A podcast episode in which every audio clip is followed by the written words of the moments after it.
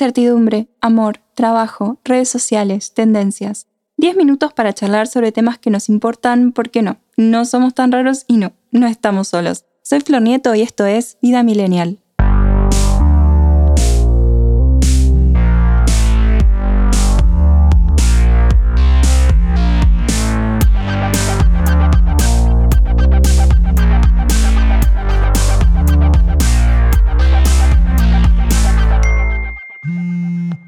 Hola millennials, ¿cómo están? Bienvenidos a un nuevo episodio de este podcast original de ADN Sur. Hoy vamos a hablar sobre mobbing, porque sí, es grave. ¿Cómo detectar cuando alguien se propasa en el trabajo y qué podemos hacer al respecto? Acá de cierta manera todos tenemos como historias de terror de oficina porque todos conocemos a alguien o probablemente todos pasamos por algunas situaciones que nos parecieron muy raras o nos hicieron sentir muy mal, pero no entendíamos si formaba parte de ser adulto y bancársela o mambos de otras personas totalmente fuera de lugar.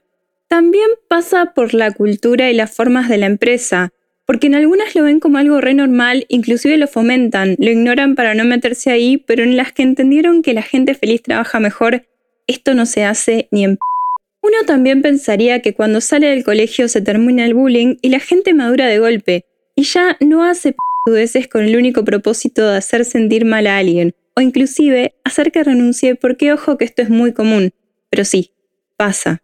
Podemos decir que el bullying no termina en el colegio porque tampoco todos maduran desde el colegio ni aprenden a comportarse con los demás o tener un mínimo de empatía. Hay gente psicópata que inclusive disfruta haciendo sentir mal a los demás y sembrando el drama. ¿Por qué?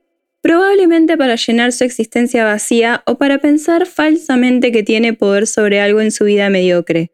O quizás es una estrategia para lograr algo, como por ejemplo que renuncies y poner a su cuñada en tu puesto. Hashtag historia real. ¿El mobbing es algo nuevo? No.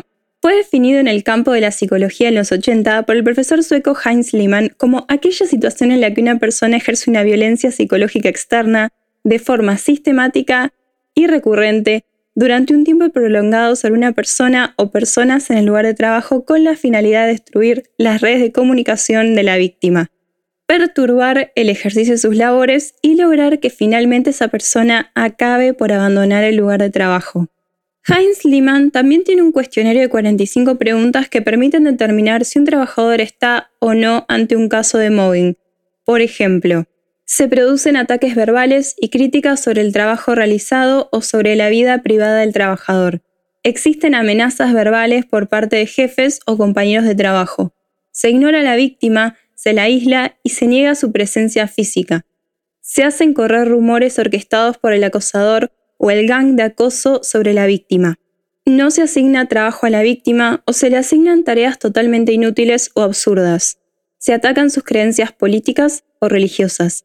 Se hace burla de sus orígenes o de su nacionalidad. Se le injuria en términos obscenos o degradantes. Se le asignan tareas muy inferiores a su capacidad o competencias profesionales o se le asignan sin cesar tareas nuevas y trabajos humillantes. Se le asignan tareas que exigen una experiencia superior a sus competencias profesionales. También puede pasar. Se calumnia o ridiculiza a la víctima. Se acosa sexualmente a la víctima o se le agrede físicamente. Se le obliga a realizar trabajos peligrosos o especialmente nocivos para la salud. ¿Es solo por parte de un superior? No. Puede ser entre iguales, o sea, compañeros, entre los subalternos, o sea, los empleados o personal a cargo, y también por parte de los superiores. O sea, tener gente a cargo no te hace inmune al mobbing. ¿Y por qué la gente hace mobbing? Según la psicóloga española Elena Romé, el móvil o intención de los hostigadores al realizar mobbing es lograr que a través del hostigamiento infringido el trabajador abandone su puesto de trabajo.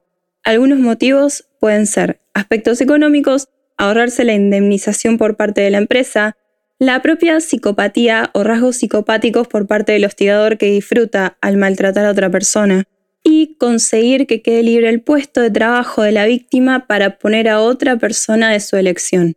Por otro lado, también dice que el perfil de las víctimas normalmente agrupa alguna de las siguientes características.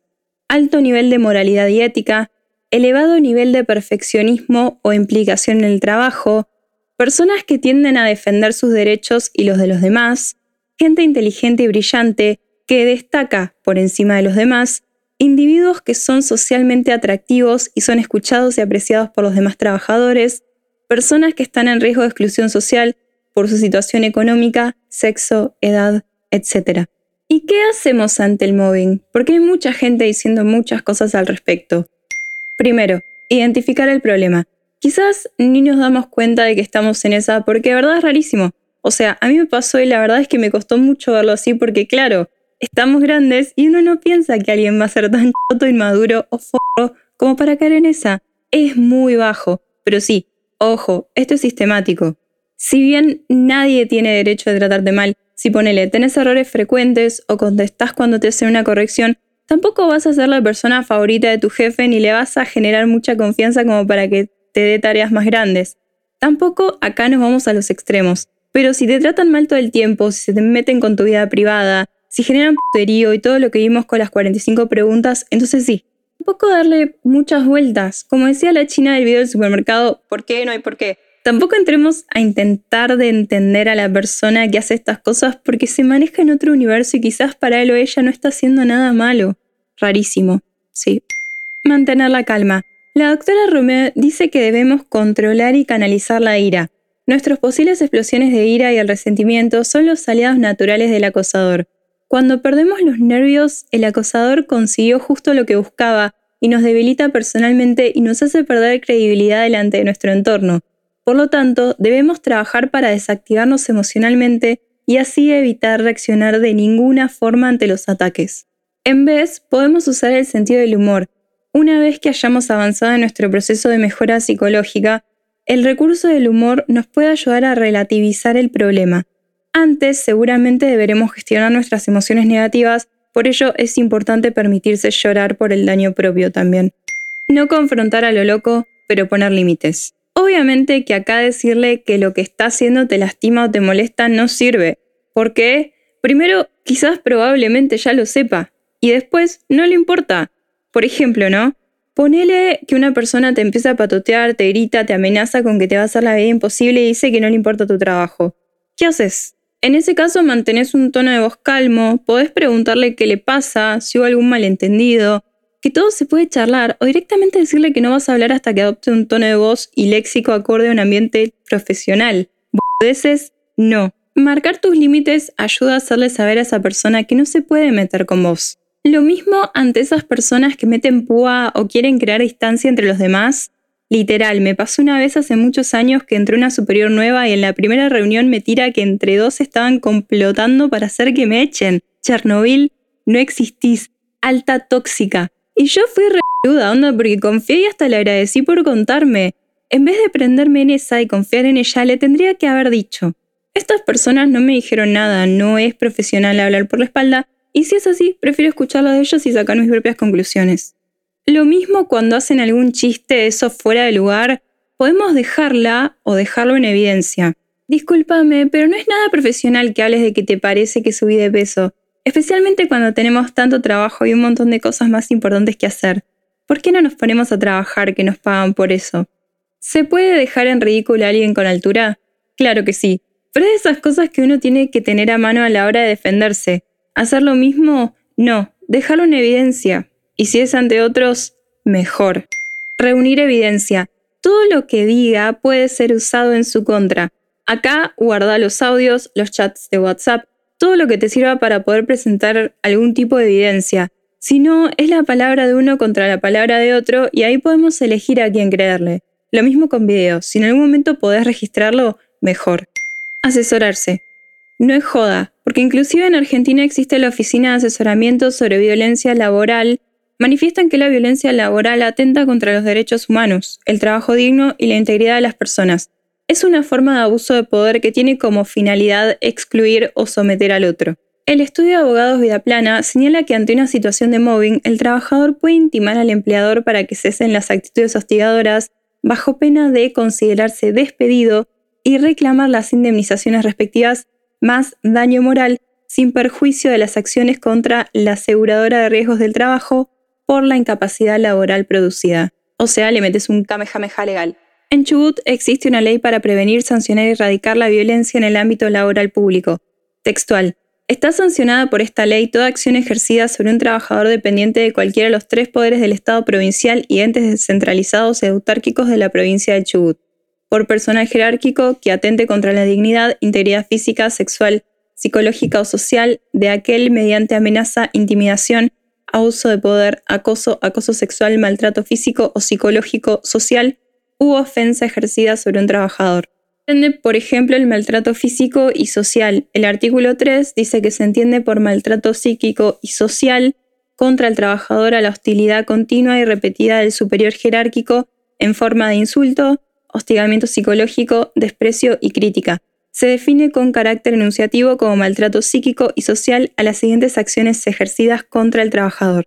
Bloquear constantemente sus iniciativas de interacción generando aislamiento, cambiar de oficina, lugar habitual de trabajo con ánimo de separarlo de sus compañeros o colaboradores más cercanos, prohibir a los empleados que hablen con él, obligarlo a ejecutar tareas denigrantes para su dignidad personal, encomendar labores claramente incompatibles con la categoría, tarea o profesión por la que fue empleado el trabajador, juzgar de manera ofensiva su desempeño en la organización, asignar misiones imposibles de realizar o plazos o condiciones irrazonables, obstaculizar o imposibilitar la ejecución de una actividad u ocultar las herramientas necesarias para concretar una tarea atinente a su puesto, promover su hostigamiento psicológico, amenazar repetidamente con despido infundado, privar de información útil para desempeñar su tarea o ejercer sus derechos. Básicamente dice que el trabajador que se considere víctima debe comunicarla a su superior de inmediato a menos que sea este quien la esté cometiendo.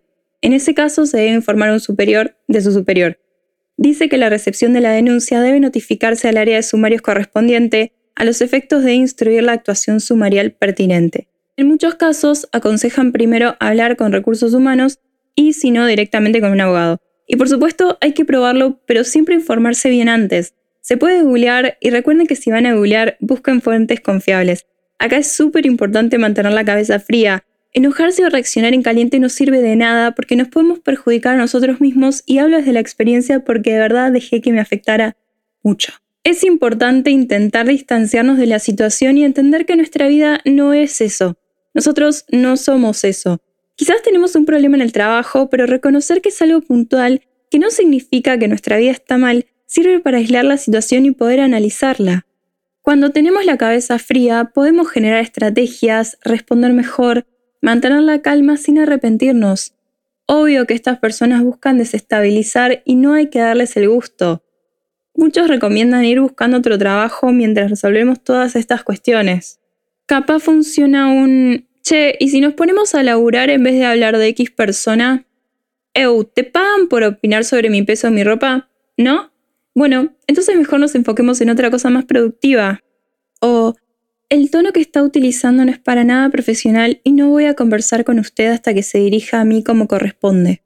Obvio que si nada cambia, recursos humanos, jefe abogado, chao y otra cosa. Ojo que también hay empresas que fomentan este tipo de situaciones. En ese caso, intentemos rajar. Yo rajé y sin tener un plan B, porque nada vale tanto como la salud mental. Si te gustó este podcast, seguilo si querés dejar algún comentario o proponer un tema, podés buscarme en www.adnsur.com.ar y en mis redes sociales. Muchas gracias por escuchar y hasta la próxima.